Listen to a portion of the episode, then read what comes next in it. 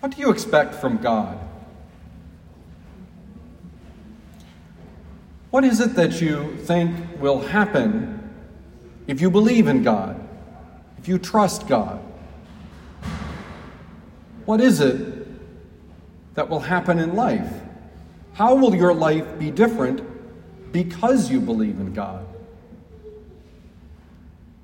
I think this is an important question to ponder because, at least in my experience, people who really struggle in their faith usually struggle because they've had some experience in their life that was painful or difficult. And they really struggle with the question if we have an all loving God, how is it that these evil things happen? And so, what do we expect from God? Do we expect a life that if we commit to God, we would be free from every type of suffering? Well, that can't be the case because Jesus was not spared from suffering. The Blessed Mother was not spared from suffering. And many of the greatest and holiest saints of the church were not spared from suffering. Sometimes, in fact, it was even their relationship with God and the absence they felt for much of their lives, an experience of the great mystics that caused their suffering. And so, what is it we expect by believing in God? Today's readings, I think, make it quite clear that what we can rightly expect from God is what God already does, namely, to love us. And that we, for our part, must be, as much as is possible in this world, we must be like God. We too must love. In the first reading, Peter has this really wonderful experience that probably didn't feel so wonderful at the time.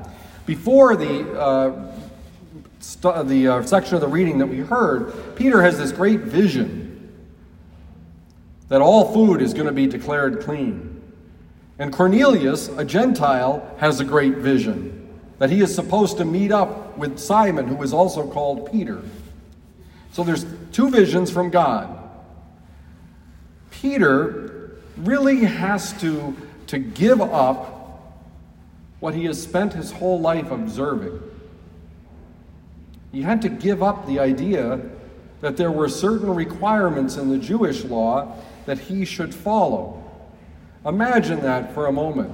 If our lives were, were kind of flipped upside down when a significant aspect of our faith life becomes something we thought we believed this, but now we're called to this new thing.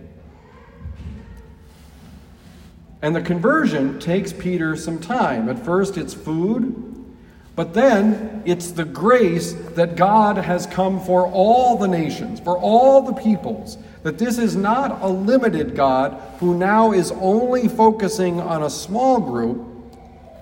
In the fullness of Jesus, we have the entire peoples that are invited into this loving and giving relationship. We know that this is not easy.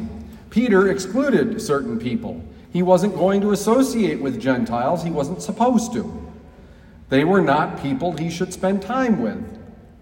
Now the Holy Spirit is coming upon them just as the Holy Spirit has come upon uh, Peter and the other followers of Judaism.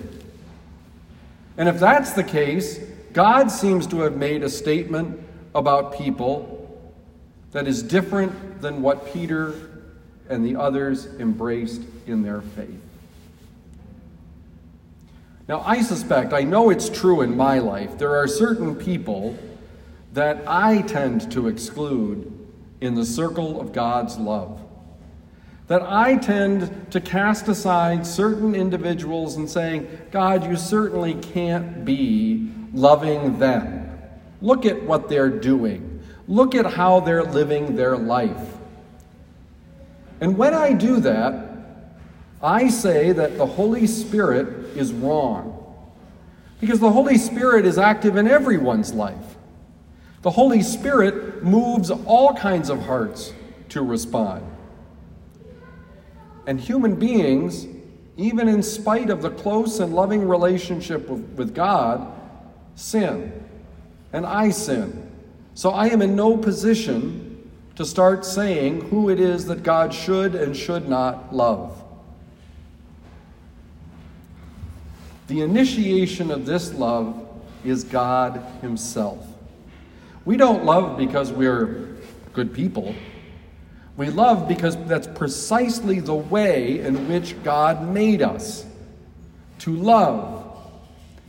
And we get little glimpses in our human activity of what the love of God is like. Today, we acknowledge, for example, the powerful love of a mother for her children. And we get a little glimpse of the love of God. Mothers typically don't say, when they give birth, well, I'm glad that's over. Now we can wait and see whether or not I'm going to love you, because I don't really know who you are. I don't know what you're going to be. I'm going to reserve judgment for a little while until things are more clear. That's not the way mothers love. They loved their son or daughter from the very first moments they knew their son or daughter existed, even before they were born. I would suspect that parents in general are just consumed with wondering all kinds of things and preparing for the arrival of children. How will our life change? What will our life be like? What kinds of things do we need to, to get in order to prepare for this wonderful and momentous occasion? And in a love for mother, for children, we get a glimpse of how powerful is God's love for us. We as human beings have a limited love because we're limited. God has an infinite love. God has a love that is without condition. He might not always love what we do, but He always loves us. And we see all kinds of glimpses like this. We see glimpses of God's love when, uh, when people get married. We see glimpses of God's love in the relationship of friends and relatives. We see glimpses of God's love when people are moved to give generously to others who are in need. Perhaps we see most clearly glimpses of the love of God when people give not because they have a little extra change in their pocket, but because they've made a deliberate connection between the way they treat those who are in need and the way they treat Jesus.